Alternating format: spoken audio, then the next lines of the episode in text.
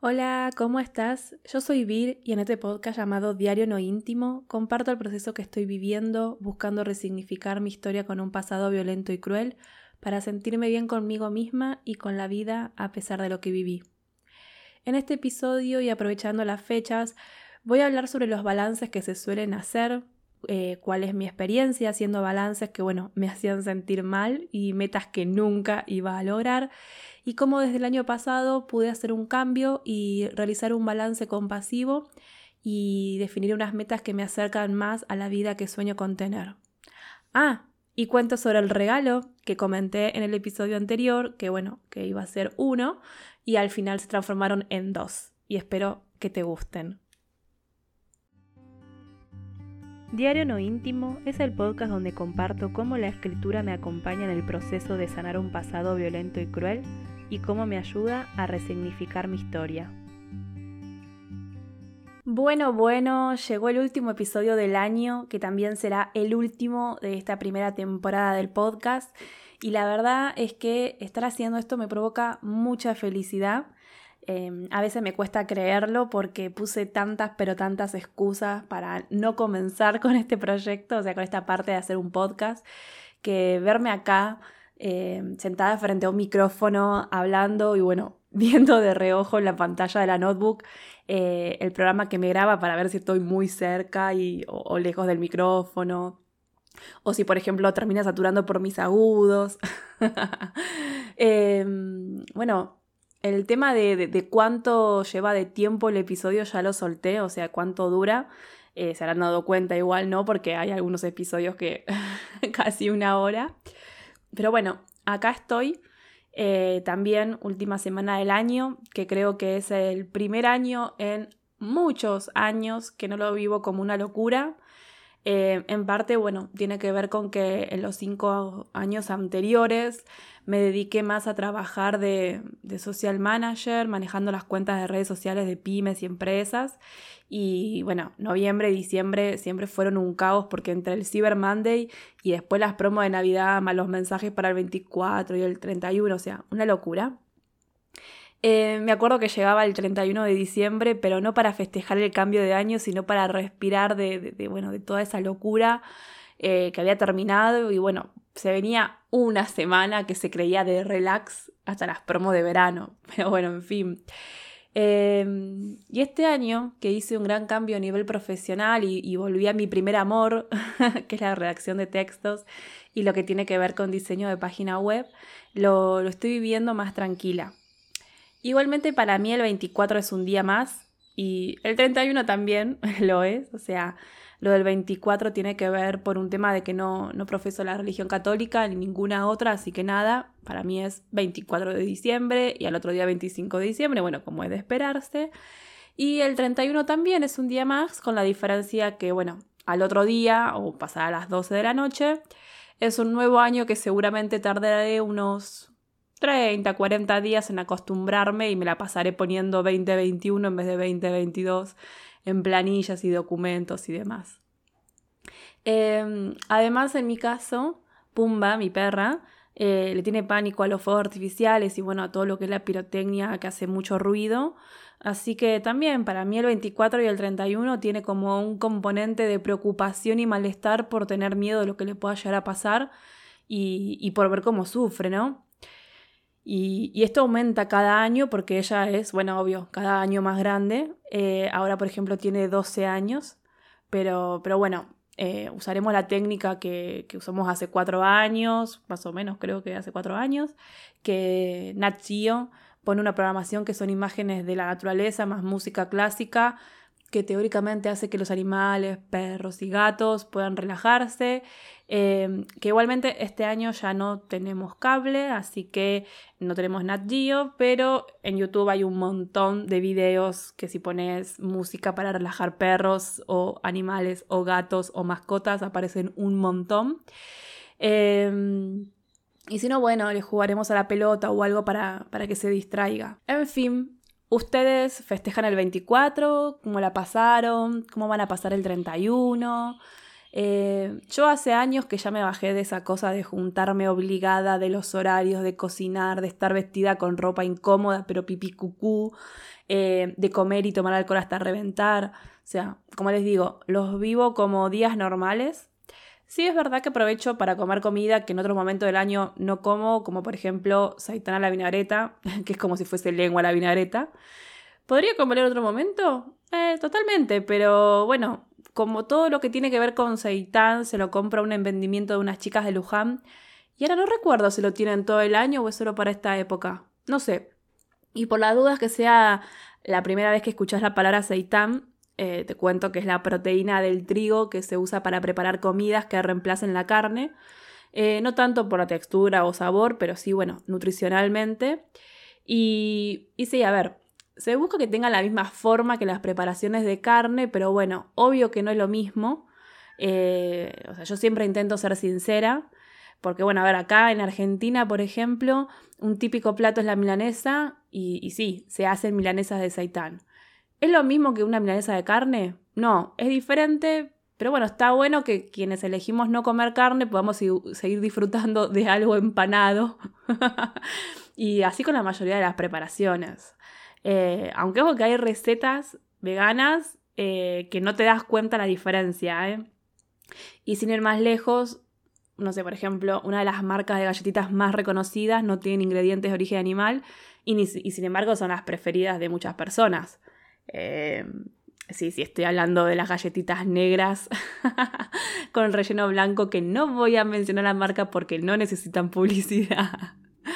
Em, bueno, creo que ya se dieron cuenta, pero si no, igual.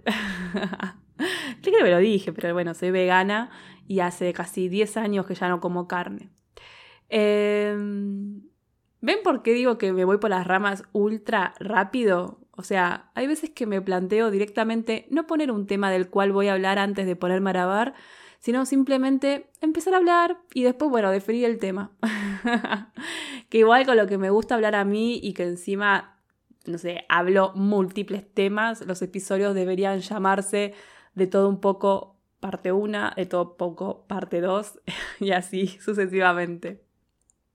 Bueno, ya lo dije, último programa del año y, dejé para este momento eh, hablar sobre esto de hacer balances y definir metas a, futuro.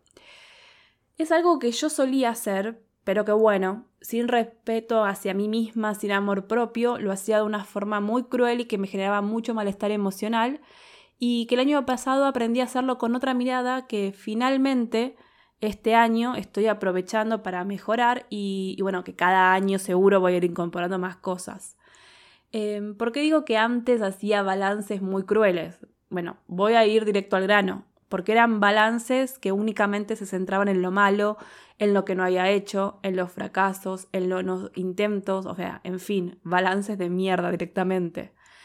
Pero el año pasado, o sea, el famoso e inolvidable 2020, me ayudó a cambiar la perspectiva, entre otras cosas, pero porque cuando empezó el tema de la pandemia, la cuarentena y, bueno, todo se puso patas para arriba, me acuerdo que había algo que, bueno, por más caos que hubiera, yo sentía que, era como una oportunidad.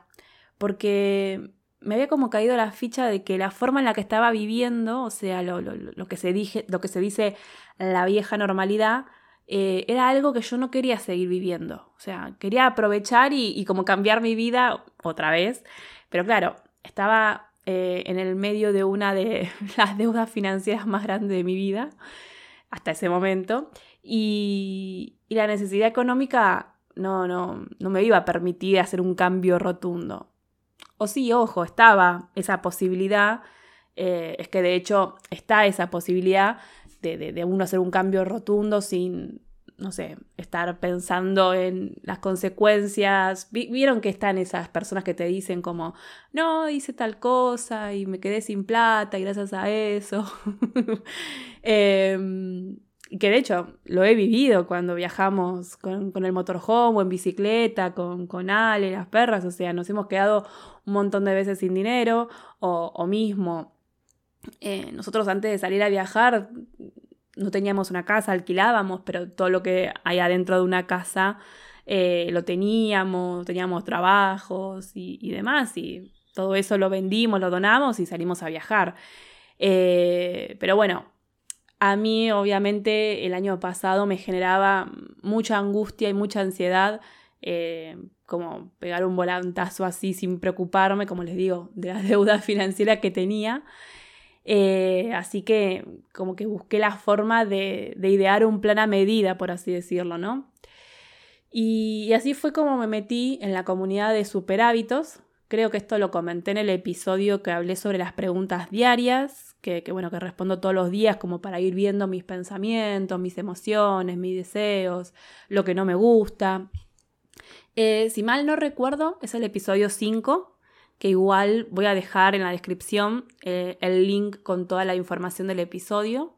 Pero bueno, en ese momento Em, el tema de escribir todos los días se intensificó, porque bueno, antes venía haciendo las páginas matutinas y nada más, pero en marzo, abril del 2020 empecé a escribir, o sea, no solo la mañana y aparte no solamente tres páginas, sino que también había momentos en el día en que me agarraba como una desesperación, una ansiedad y abría un Google Doc o me ponía a escribir. O sea, más bien era como vomitar, ¿eh?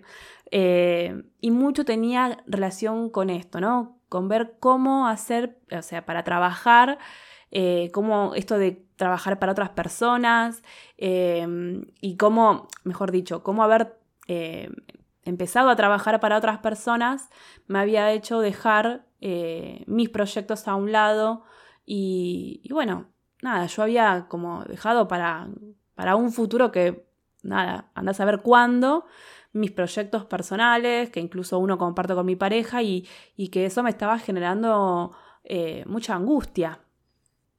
Entonces, bueno, me uní a la comunidad de Super Hábitos con la idea de aprender técnicas y herramientas que me permitan organizarme y organizar mis tiempos. Eh, todo muy lindo, eso sería lo teórico, pero a la hora de ponerlo en práctica medio que no, no me resultaba.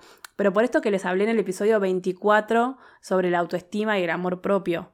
Porque si yo no me priorizo y no priorizo lo que quiero hacer por lo que tengo que hacer, o, no es solo priorizar en el sentido de dejar de lado tus obligaciones, sino más bien equilibrar. Obvio que tengo que seguir con las obligaciones, en mi caso, pero que me imagino que debe ser el de la mayoría de las personas, pero hay una gran diferencia entre dedicarte 100% a las obligaciones de proyectos de otras personas que a dedicar, no sé, un 50 y 50, o bueno, la división que más te guste. Pero, porque, a ver, me pasó eso. En los meses donde el trabajo de un día para el otro, o sea, me acuerdo que eh, al final de marzo perdía el 75% de, de mis ingresos, de mis trabajos, y dije, bueno, arranco con esto de Web Super Hábitos, obviamente me fanaticé, leí, escuché sus episodios del podcast, que bueno, ya tienen como 500, eh, pero, pero después cuando más o menos en julio y junio eh, la cosa empezó como a reapuntar eh, y empezó a haber trabajo de nuevo, yo, ¡pum!, me mandé a agarrar lo que fuera, o sea, de nada, obligaciones financieras y otra vez pasé a destinar el 100% de mi tiempo al trabajo en proyectos de otras personas. Eh, ah, no les puedo explicar la sensación de estar traicionándome que sentí en esa época de que, no sé, me cuestionaba de que para qué leí y escuché tanto podcast, tanto blog sobre cómo emprender, sobre cómo organizarse, sobre un montón de cosas para poner manos a la obra en mis proyectos personales y estaba volviendo al viejo patrón, a esa vieja normalidad que yo misma había dicho que no quería volver. Y, y entre que estaba desbordada de nuevo con el trabajo, después que, bueno, falleció Eli. Claro, yo después llegué a octubre que es un mes tipo montaña rusa emocional para mí. Y tanto en las páginas matutinas como en las preguntas diarias y bueno, con, los pensamientos en el día a día, tenía esa cosa de vas a cumplir un año más y qué estás haciendo con tus proyectos. Y fue muy fuerte eso, pero muy fuerte. ¿eh? O sea, estaba realmente como, no sé, sentía esa necesidad de, de adentro. O sea, Ya sé que parece re místico lo que estoy diciendo, pero no, fuera de broma. Sentía esa voz dentro de mí que todo el tiempo me hacía sentir que no podía dar marcha atrás, que necesitaba dedicarle tiempo a mis proyectos y que tenía que ser ahora. O sea, como verán, el tema de lo apasionada es en todos los ámbitos de mi vida. Em, y ahí empecé a hacer cambios en la forma de trabajar y me puse firme, conmigo misma para hacerme un rato por día para dedicarme a mí, a mi crecimiento personal, o sea, que me iba a ayudar en el crecimiento vocacional. Eh, me acuerdo que los primeros días fueron media hora por día, después, bueno, pasó a ser una hora. En fin, eh, todo eso porque entendí que los cambios a mí me sirven que sean así. Porque si bien soy apasionada y me fanatizo fácil, también tengo eso de armar un plan a medida que me permita realizar cambios sin que los síntomas de ansiedad me lleven puesta, porque ese es el factor que tengo que tener como muy presente, eh, que, los síntomas de la ansiedad o de la angustia no se me disparen, porque ahí sí me desequilibro totalmente. Y claro, eso es parte del autoconocimiento. O sea, de tomarte el tiempo de conocerte, de entenderte, de, ir probando cosas nuevas, de ir registrando eh, cómo me siento, de no dejarme llevar por, eh, ay, esta es la fórmula para ser feliz o para hacer tal cosa. No, no, o sea, no existe una única fórmula. Como tampoco existe una sola forma de hacer las cosas. Y cuando queremos implementar en nuestra vida cambio con fórmulas de otras personas, a veces se genera como mucha frustración y malestar emocional. Eh, porque a veces me lo imagino como, ¿vieron ese juguete de, niños y niñas que es como eh, un coso? no me sale la palabra, bueno, un coso con agujeros en forma, no sé, de círculo, cuadrado y triángulo, y que tenés las formas que tenés que hacer pasar por esos agujeros. Bueno, a veces eh, querer implementar la fórmula de otra persona en tu vida es como querer mandar el cuadrado por, por el círculo. Em, así que bueno, eso me llevó un par de semanas darme cuenta y un montón de, frustraciones, pero igual seguía insistiendo, por esto de que decía que adentro mío había algo que me decía, seguí, seguí, seguí, ahora, dale. Em, porque también lo que más me comía la cabeza era eso de, ¿por qué soy tan buena, o sea, tan, tan organizada para trabajar en proyectos de otras personas y no podía implementar eso mismo para mis proyectos? Eh, ¿Por qué podía esto, no? O sea, dejar de almorzar para trabajar en el proyecto de otra persona y, no hacerlo para mis proyectos. Que no está bien dejar de almorzar, ¿eh? no estoy diciendo eso, pero veía como esa diferencia y, nada, me hacía mal. Y, así llegué a diciembre del 2020. Y, y, bueno, en la comunidad de Super Hábitos compartieron el ejercicio de, de hacer un balance del año que pasó y definí las metas del próximo año. Eh, yo por un momento me paralicé porque dije, ah, no, con esto ahora sale la voz jueza y criticona y empieza a darme con un caño, a criticar todo lo que no hice durante el 2020 y al final siempre lo mismo. Eh, entonces, en verdad dudé en hacerlo, pero como les digo, tenía una cosa dentro mío que me decía, dale, intentalo una vez más, eh, y, bueno, también todo lo que fui trabajando durante el 2020 en terapia eh, me había dado un montón de herramientas para hacer que, la voz crítica no sea tan cruel o para de alguna forma frenarla. Eh, entonces, bueno, nada, me descargué la guía de planificación anual del 2021 de Super Hábitos y, y me acuerdo que el 25 de diciembre a las 8 de la mañana me puse a hacerla. Eh, igual tardé como tres semanas eh, en terminarla porque entre que es un montón de cosas para pensar, reflexionar y, bueno, para mí también fue como todo muy movilizante. Eh, porque con lo primero que me encontré fue que, por ejemplo, lo primero que te dicen es revisar o crear tu misión y visión de vida. Y, para mí eso eran términos aplicables a las empresas. y bueno, eh, y, esto de que las personas se le dice sueños y, o sea, que para las empresas es misión y visión de vida y en las personas son sueños, ¿no? Que después me acuerdo que en el curso de, de mi amiga Angie de Rico, más conocida como Titín, voy a dejar el link de la página obviamente en el episodio, eh, hice el curso de ella de autoboicot y ahí entendí que si seguía hablando de sueños, quedaban ahí en sueños y que para poner en acción había que llamarlos proyectos. Pero bueno, esto más eh, lo, aprendí tipo, creo que fue a principio de diciembre que hice su curso de autoboicot. Pero bueno, volvamos de vuelta al 25 de diciembre del 2020. Como les decía, estaba, frente, estaba sentada frente a la computadora con, no sé, el termo de agua para el mate lleno y bueno, planteándome cuál es mi misión y visión de vida. obvio, como toda nerd, no solo me quedé, con lo que leía en Super Hábitos, sino porque, o sea, no, no por algo en especial contra ellos ni nada por el estilo, ¿eh? sino porque a mí me gusta leer más y escuchar a otras personas y como tener múltiples visiones. Y, y también un poco por procrastinación y que, bueno, me daba miedo ponerme a escribir sobre eso. Eh, pero bueno, a pesar de todo, después de un buen rato de estar escribiendo, terminé de, escribir el boceto de mi misión y me acuerdo que me largué a llorar, pero de, emoción, o sea, de felicidad, porque tenía frente a mí unos párrafos que, me hacían sentir eh, viva, es la palabra que me sale. Em, creo que fue en el episodio 22 o 23 que ya leí mi misión, eh, que bueno, que es la que escribí a fin de, del año pasado, del 2020, que obviamente ahora, en estos días, eh, tengo que volver a, evaluarla. Y, bueno, en este nuevo balance que voy a hacer del 2021, eh, ver qué cambiar, ¿no? Pero bueno, la voy a leer de vuelta. Se la voy a leer de nuevo porque aparte me encanta. Eh, de hecho, la tengo como muy presente, muy cerca en un, eh, en un documento que está en marcadores de, Google Chrome y cada tanto la, leo.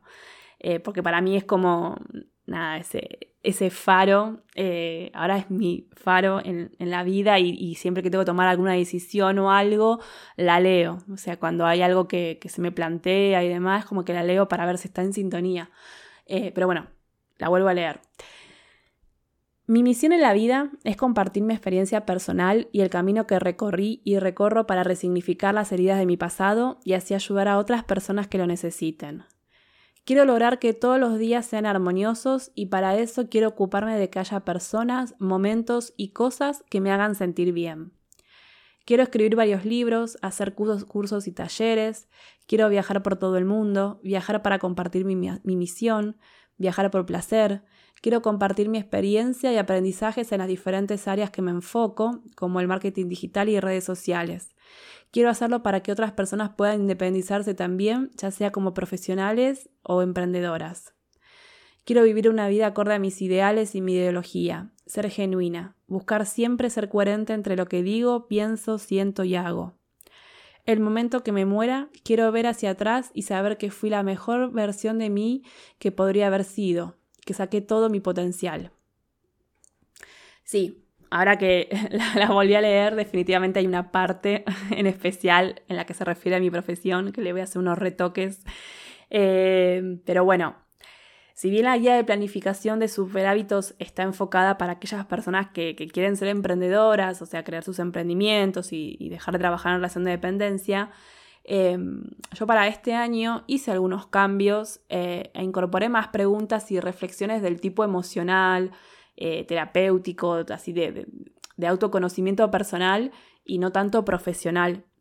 Y, y bueno, aprovecho y como dije el episodio pasado, tengo un regalo, pero en verdad van a ser dos regalos, que son dos nuevos ebook que hice.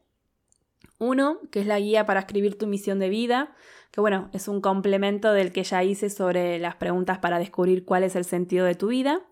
Y el otro ebook eh, es con una guía para hacer tu balance personal y conectarte con vos misma, tus deseos, tus emociones y claro, también para que puedas definir tus metas del próximo año.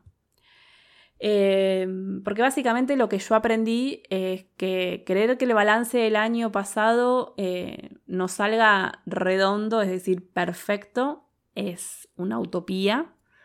Em, más si es el primero que haces, porque la realidad es que hacer un balance sin haberte puesto metas y es como un barco a la deriva. Em, y a mí, por ejemplo, me pasaba que me ponía metas tipo imposibles o inalcanzables.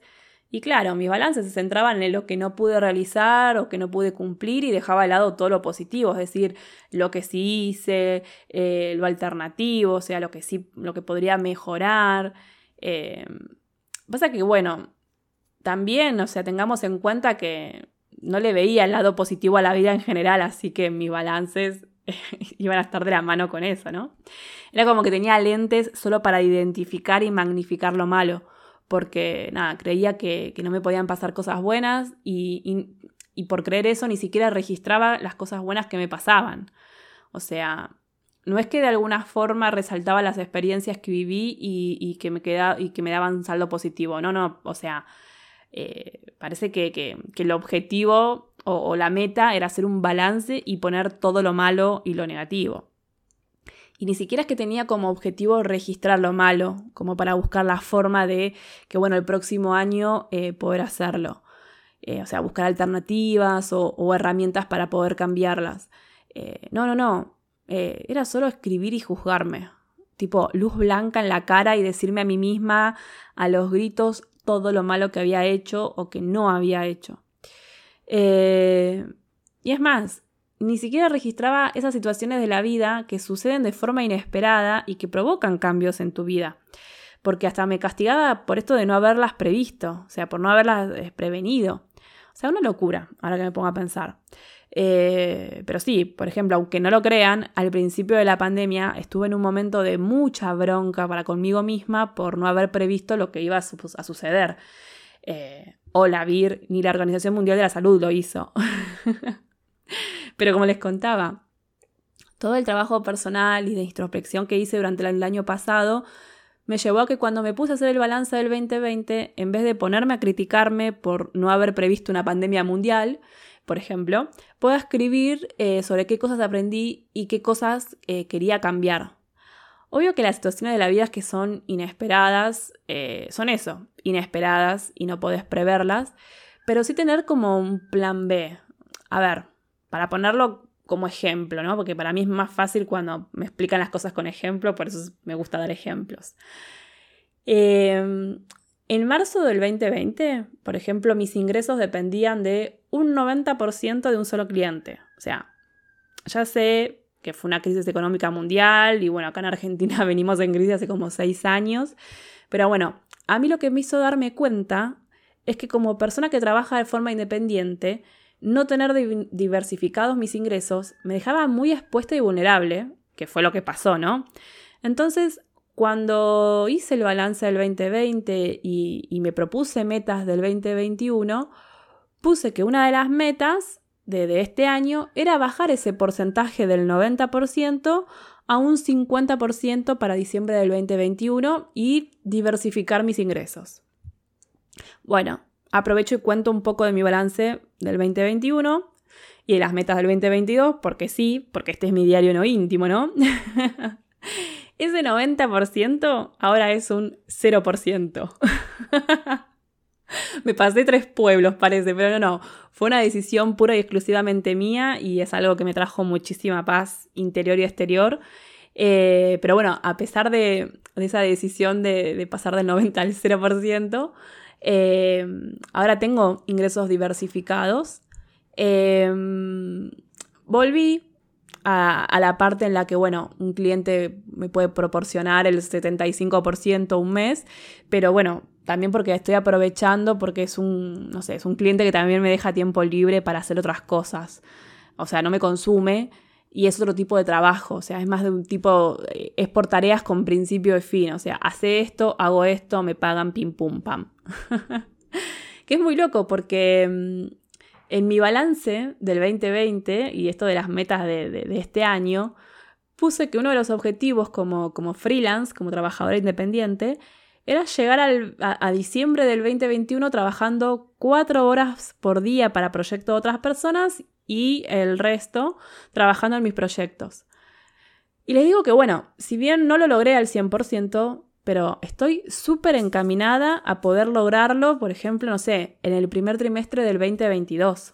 Y ahí está un ejemplo de cómo cambiar la perspectiva y ver el balance y las metas con una mirada compasiva. Porque ya no es como otros años que me centro en el objetivo eh, que no logré cumplir, sino que ahora eh, trabajo y, me concentro y me enfoco en valorar y celebrar todo lo que hice y para progresar eh, mejor dicho, en lo que progresé para alcanzar un poco más esa meta, sabiendo que si sigo trabajando es posible que la cumpla. Y, hay otra clave para que tu balance sea un balance que te haga sentir bien, y, es reflexionar y escribir sobre las cosas eh, que estás agradecida. Sí, agradecer por las cosas buenas y por las sorpresas, por los aprendizajes. Em, en sí, agradecer es un ejercicio que, si lo haces diario está buenísimo porque te hace, o sea, te da otras perspectivas sobre las situaciones y las cosas que te pasan. Y, esto que decía, de no quedarte con lo que no pudiste hacer o cumplir, eh, o sea, no quedarte como rumiando, que es un término psicológico que me encanta porque es justamente lo que me pasa. Eso que les cuento que tengo una reunión de consorcio 24 por 7 en mi mente, bueno, es buscar la forma que en esa reunión de consorcio no se queden los pensamientos una y otra vez dándole vuelta y vuelta de por qué no hiciste esto, de por qué no aquello, sí, o por qué esto no. O sea, no, no, la idea no es juzgarte, la idea es, o sea, no es tomarte un examen a ver si aprobas o no. Y esto es sumamente importante, sobre todo para las personas que somos autoexigentes. Eh, porque, a ver, después llega el momento de definir tus metas del próximo año, o sea, en este caso va a ser del 2022, eh, que vas a, te vas a basar en tu balance del 2021 seguramente. Y, y bueno, si tu balance es un balance juzgándote, criticándote, criticándote, mm, no me quiero imaginar cómo vas a hacer con las metas. Y la verdad que hay una serie de recomendaciones para escribir las metas eh, que, también aprendí. Por esto que le decía que yo me ponía metas inalcanzables.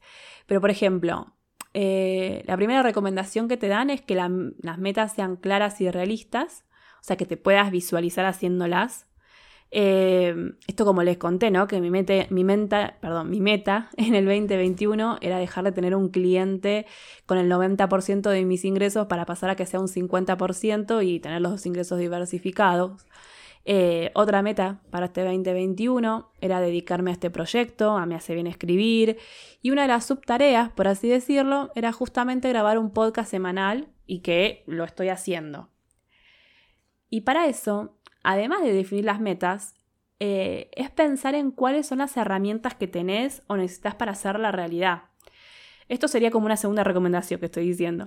Em, pero, a ver, en mi caso, por ejemplo, a mí me frenaba hacer el podcast el tema de no tener un buen micrófono.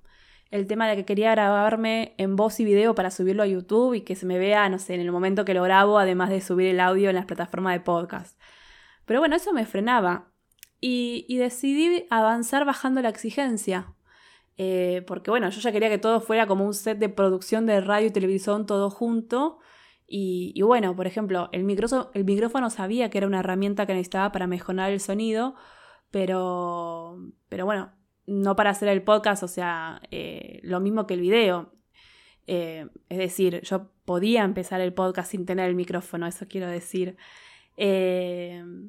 Mejor hecho que perfecto, es una frase que, que, le escuché y que bueno, después me dijo por, por privado de Instagram Johnny Ariste de Deb Rock. Y, y si todavía no me tatué esa frase es por la pandemia. eh, lo otro que conviene hacer para definir las metas es ver cuáles son esos hábitos que ya tenés o cuáles son aquellos que debes aprender para alcanzar las metas, ¿no? Por ejemplo, uno de mis objetivos era reducir la cantidad de insulina que mi cuerpo tiene eh, que producir, porque bueno, estaba muy alta en el análisis de julio del 2020, que había empezado a bajar en diciembre 20, pero quería bajar un poco más y mantenerla. Y, y bueno, para eso decidí trabajar en hacer cambios en mis hábitos alimenticios y ejercicios físicos. ¿Lo logré? Sí. Tengo el parámetro de la insulina normal, pero bueno, lo que se me disparó ahora fue la leucemia en ayunas. Porque, a ver, cuando lo normal es que en ayunas de 8 o 12 horas tengas entre, no sé, 90 y 100 eh, de, creo que es así, ¿no? No sé, entre 90 y 100 de glucemia. A mí un mes me dio 113, a los seis meses me dio 122 y bueno, el último me dio 132, que fue cuando la, diabetóloga me mandó a hacer el análisis de la curva de azúcar que les conté y que me dio 199. Hasta 199 es intolerancia a la glucosa. De 200 en adelante es diabetes tipo 2.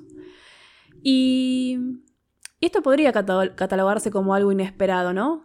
Digo, porque hago cambios en mis hábitos para bajar la insulina, para controlar lo que es la insulinoresistencia que venía tratándome, que lo logré, pero me sube la glucosa igual. O sea, ¿qué querés de mí, azúcar en sangre? Así que bueno, ahora obvio en el balance del 2021 estoy contenta por lo que logré con la insulina, pero tengo que definir metas con nuevos hábitos que, me permitan de alguna forma revertir o normalizar los valores de, leucemia en sangre para, para, bueno, alejar de, o sea, buscar una forma de alejar lo más que pueda el, diagnóstico de diabetes.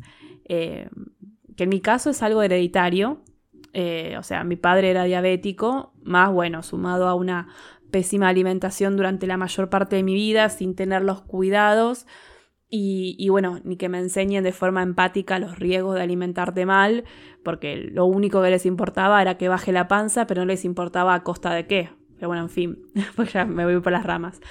Em, pero bueno, mi meta para el 2022 claramente es mejorar mis hábitos saludables de alimentación y ejercicio físico. Y y después viene la parte divertida, para mí obvio, que es el plan de acción, la estrategia, objetivos, planificación, una tabla Excel. y una cosa que yo hago cuando me pongo tareas para realizar y que son grandes, es dividirlas en subtareas. O sea, tener una meta final, pero dividirla en subtareas. Por ejemplo, y em, quería seguir con el tema de la glucemia que venía hablando, pero... Em, me acordé de cómo, por ejemplo, de forma intuitiva, hace 16 años dejé de fumar. Porque sí, no sé si lo conté. Desde los 13 años hasta los 21 fumé. O sea, la peor época de, la adicción fue de los 17 a los 21 años. Eh, más cuando entré a la universidad. Pero, pero bueno, también cuando iba al colegio y fumaban ayunas antes de entrar. Eh, ay, qué locura, ahora me acuerdo y no lo puedo creer. Eh, pero bueno, a ver, era el ejemplo que yo tenía porque el 95% de mis familiares cercanos es o fueron, mejor dicho, fumadores. Em, iba a ser un chiste incorrecto sobre fueron, pero me lo reservo para no herir susceptibilidades. Pero eh, no, no, no lo voy a hacer un chiste, pero sí voy a hacer el comentario de que dije fueron fumadores y usé la palabra fueron porque justamente ya no están y sus muertes eh, en la mayoría tuvo que ver con el cigarrillo. Em, pero bueno, a ver, mi experiencia. Eh, en el 2004 intenté dejar de fumar, pero no podía, no podía. O sea, venía hace un montón de años queriendo fumar, pero no podía, no podía. Pero mm, la diferencia, mejor dicho, con el 2004 fue que lo que pasó en, Cromañón eh, fue muy impactante para mí. Eh, bueno, para quienes no lo saben, lo que, no, los que no saben lo que pasó, no conocen la historia de Cromañón, eh, la historia es así, el, ya me puse nerviosa porque es un tema que me moviliza. El 30 de diciembre de 2004, una banda de rock eh, llamada Callejeros tocaba por tercer día en Cromañón, que era un lugar cerrado donde se hacían recitales. Hubo una tragedia, producto de una, de una bengala, un tres tiros que prendió fuego la media sombra del techo del lugar. Y lamentablemente el resultado de la noche fueron 194 personas jóvenes fallecidas y miles de personas heridas, sobre todo a nivel pulmonar por lo tóxico del humo, porque las personas no se murieron por el incendio, o sea, tipo quemadas, como que se prendió fuego todo el lugar, sino por el tóxico del humo, porque en el lugar aparte no había ventilación, estaba todo cerrado, en fin, la, las vueltas de la vida eh, es que yo iba a ir a, ese recital, pero al final a último momento decidí no ir. Eh, cuestión que eso a mí me choqueó muchísimo y, como que valoré la posibilidad de respirar que tenía. Eh, además de estar viva, ¿no? O sea, si no, bueno, por esto que les decía, todas las personas quedaron con secuelas a nivel pulmonar. pero bueno, eh, yo venía, como les decía, intentando un montón de formas de dejar de fumar y ninguna me había resultado. Entonces, como les digo, fue de forma intuitiva que, dije, ¿y si dejo de fumar mes a mes? y, así lo hice. No tenía nada que perder. Eh, pero en esa época yo fumaba mínimo un paquete de 20 cigarrillos por día eh, los fines de semana eso se multiplicaba porque solamente durante las noches del viernes y sábado fumaba un paquete de 20, o sea, durante toda la noche. Eh, o sea, mientras estaba en el boliche, quiero decir, y, bueno, otro paquete más durante el día.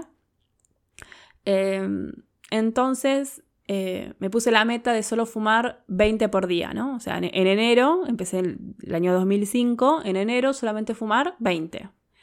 Em, después, en febrero, bajé a 18 por día.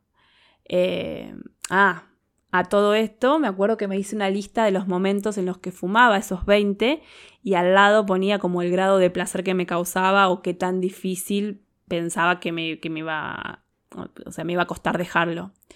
Em, después en marzo bajé a 16, eh, en abril a 14, en mayo pasé a 12, eh, en junio bajé a 10 cigarrillos por día, después julio mantuve 10 cigarrillos por día porque nada, ya eran los más difíciles de dejar.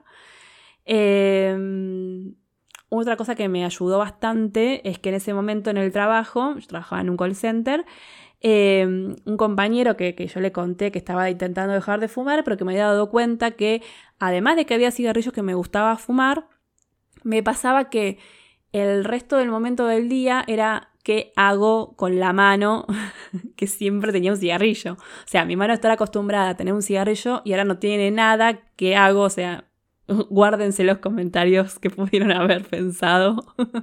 Yo sé, no, no se hagan los que no. Yo sé que... Y, muchos con doble sentido. Eh, y, está bien que se haya sido así. Pero bueno, realmente lo digo. O sea, como que hago la mano.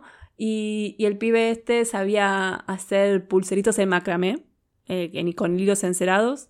Y, me enseñó un nudo. Y entonces cada vez que me agarraba como ansiedad de qué hago con la mano que no estoy fumando, me ponía a hacer pulseritas.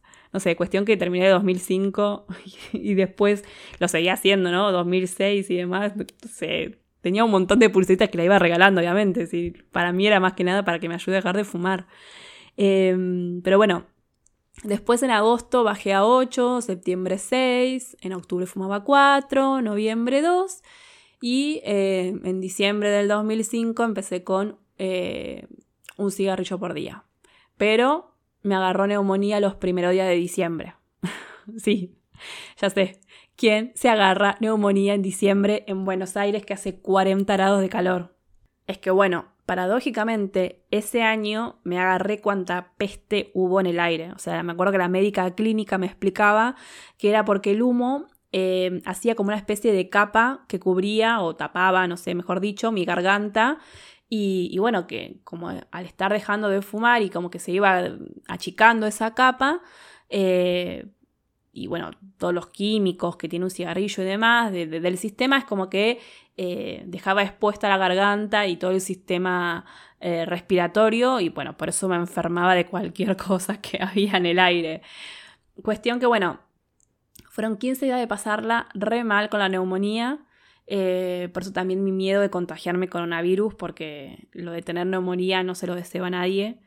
Pero bueno, cuestión que cuando me dan el alta, un poco por miedo y otro porque fueron como 20 días sin fumar, dije listo, aprovecho y ya está, dejo de fumar.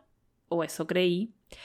Pero bueno, eh, el 24 de diciembre me tocó trabajar, eh, que, como les digo, trabajaba en, un call center, en el call center de atención al cliente de CTI que es lo que ahora en Argentina es la compañía de celular Claro. Y ahí me tocó trabajar el turno de 16 a 22. Y no saben la locura que fue eso. No se dan una idea. O sea, era llamada tras llamada porque la gente no se podía comunicar, porque colapsaba el servicio. O sea, estoy hablando del año 2005, ¿eh? O sea, no es ahora. Em, o sea, recién empezaba todo el tema de los celulares. Cuestión que, eh, bueno, encima las personas se re, se re desquitaban, ¿viste? más crueles, te decían un montón de cosas. Bueno, lo mismo de siempre, que no está bueno igual. Cuestión que salí súper estresada y fui al kiosco y me compré un cigarrillo suelto. Lo prendí y cuando di la primera, la primera seca sentí asco. Pero asco, ¿eh? O sea. Y dije, mm, bueno, esto porque estoy desacostumbrada. Di la segunda y en la tercera vez que fumé, o sea, tercera seca que doy, vomité nomás en la calle. O sea, una vergüenza. Y obvio que tiré el cigarrillo y lo apagué con bronca pisándolo y mientras decía, chau, pucho de mierda, nunca más. Y, así es, nunca más volví a fumar un cigarrillo y tengo re presente la fecha en la que dejé de fumar y lo celebro cada 24 de diciembre. ¿eh? Eh, ahí está, ¿ven? En verdad sí celebro 24 de diciembre, pero no porque sea Nochebuena, sino porque eh, cumple un año más de, haber dejado de fumar. Pero bueno, hay personas que, por ejemplo, creen que eso, eso de estar como celebrando, es porque no lo superé. O sea, esto de tener presente la fecha y la cantidad de años que llevo sin fumar. Y para mí no es algo negativo. O sea, ¿cómo va a ser negativo el celebrar un logro tan importante en mi vida como haber dejado de fumar? O sea, es una adicción de mierda que se lleva millones de vidas por año. Y, y sí, lo celebro porque, por ejemplo, no sé, cuando veo series o películas que hay personas fumando compulsivamente, a mí todavía me genera una cosa de recordar esos cigarrillos que me gustaban, ¿viste? Como los después de comer o lo mismo pero con G. Qué fina que fui, ¿eh? Por ejemplo, hace dos semanas empecé a ver My Hunters y me reinteresa seguir viéndola. Creo que me quedé en el capítulo 3. Pero me recuesta porque, loco, es un cigarrillo tras otro. O sea, te entiendo, es de la época de los 60 o 70, pero no, es algo que me hace mal verlo. O sea, pero bueno, ya me estoy yendo de vuelta por las ramas. Eh, porque esto se los conté como forma de demostrar que una meta final la podés dividir en subtareas para llegar y cumplir con los objetivos que te pusiste, ¿no? Y, bueno, ni hablar de que a medida que te encontrás con obstáculos, lo ideal es que, por ejemplo, los registres para saber cuáles son y buscar alternativas para superarlos y alcanzar las metas. Eh, por eso digo que lo del balance y las metas no es algo para hacer la última semana de diciembre y ya está. O sea, no hay que comprometerse con las metas. Y ojo, no digo que si a mitad de año decís, ah, esta meta ya no es para mí eh, y la dejes. O sea, obvio que está bien y es, y es válido, normal, porque las personas cambiamos y nos cambian las diferentes situaciones que vivimos. Pero comprometernos es eso, es hacer algo, eh, o sea, es durante todo el año. Y, y bueno, hasta acá llegamos por hoy y por este 2021, del cual estoy muy contenta, muy em, satisfecha con todo lo que hice, con todo lo que avancé, con todo lo que me animé a hacer, con todo lo que aprendí. Eh, nunca pensé que conectando conmigo misma, con mis deseos, con mis miedos, con mis pensamientos y con mis emociones iban a pasarme tantas cosas lindas. Eh, pensé que iba a ser algo más que, no sé, tipo tortura, más dolor, y, si bien no te digo que es todo color de rosa, porque como dice Woz, hay que ser valiente para pelear con tu sombra, eh, el resultado final se siente como satisfacción. Eh, es como cuando vas al gimnasio que al principio te duelen los músculos que ni sabías que tenías y después, bueno, te vas acostumbrando. Bueno, con lo emocional es algo parecido, ¿eh? O sea, creo yo en mi experiencia, ¿no? O sea, ya saben, es mi experiencia personal que comparto. Eh, así que bueno, en el link que dejo en la descripción está toda la info de este episodio, de lo que fui hablando, y están los links para descargarse los dos ebooks de regalo que hice en agradecimiento por acompañarme todos estos meses hermosos. Eh, para quienes están suscritos en la lista de correo, van a recibir mi carta de diciembre por estos días, también con los dos ebooks, por supuesto. Y están a tiempo de recibir mi carta, así que pueden suscribirse en mehacebienescribir.com barra lista eh, y también se pueden subir a, sumar, quiero decir, a mi canal de Telegram, donde voy compartiendo las novedades. Em, me voy a tomar una semana de descanso en enero. El podcast sigue, por supuesto, con la temporada 2, pero por tres semanas voy a aprovechar para descansar y también trabajar en lo que quiero hacer para el 2022. Eh, tengo que bajar bien las metas a la realidad, porque si es por mí, obviamente quiero publicar 4 o 5 libros. Eh, bueno, y muchas cosas más, pero tiempo al tiempo. El podcast va a volver el 25 de enero, que es justo mi segundo cumpleaños, así que es una hermosa coincidencia. Si escuchaste los otros episodios, seguramente recordás que hablé sobre un accidente que tuve cuando tenía 12 años y que significó eh, un gran cambio, un hito en mi vida. Así que bueno, eh, el accidente sucedió un 25 de enero y por eso lo considero mi segundo cumpleaños. Y bueno, bueno, que ya estoy spoileando el episodio. Eh, como siempre digo, gracias por estar de otro lado, gracias por escucharme, gracias por escribirme, gracias por seguirme en las plataformas donde subo el podcast y de donde lo estás escuchando. Eh, también a las personas que ya fueron calificándolo con, cinco estrellas, o sea, la verdad, muchas gracias. Me hace muy bien, pero, pero no por ego, sino porque realmente pensé que todo esto no iba a suceder y bueno, verlo crecer me hace bien. Y espero que termines bien el año 2021 y que comiences el 2022 de una forma en la que te puedas tratar bien, que te respetes, que respetes tus deseos, eh, que esto de comenzar un nuevo año te dé la energía y fuerza para empezar a hacer cambios, eh, esos cambios que tanto querés o, que empiezas a hacer eso que tanto querés hacer y no, no, te animás o no lo haces por tiempo.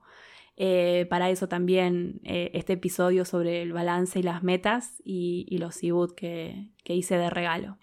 Así que bueno, muchas gracias, de verdad, muchísimas gracias. Nos vemos en el próximo episodio. Chau, chau.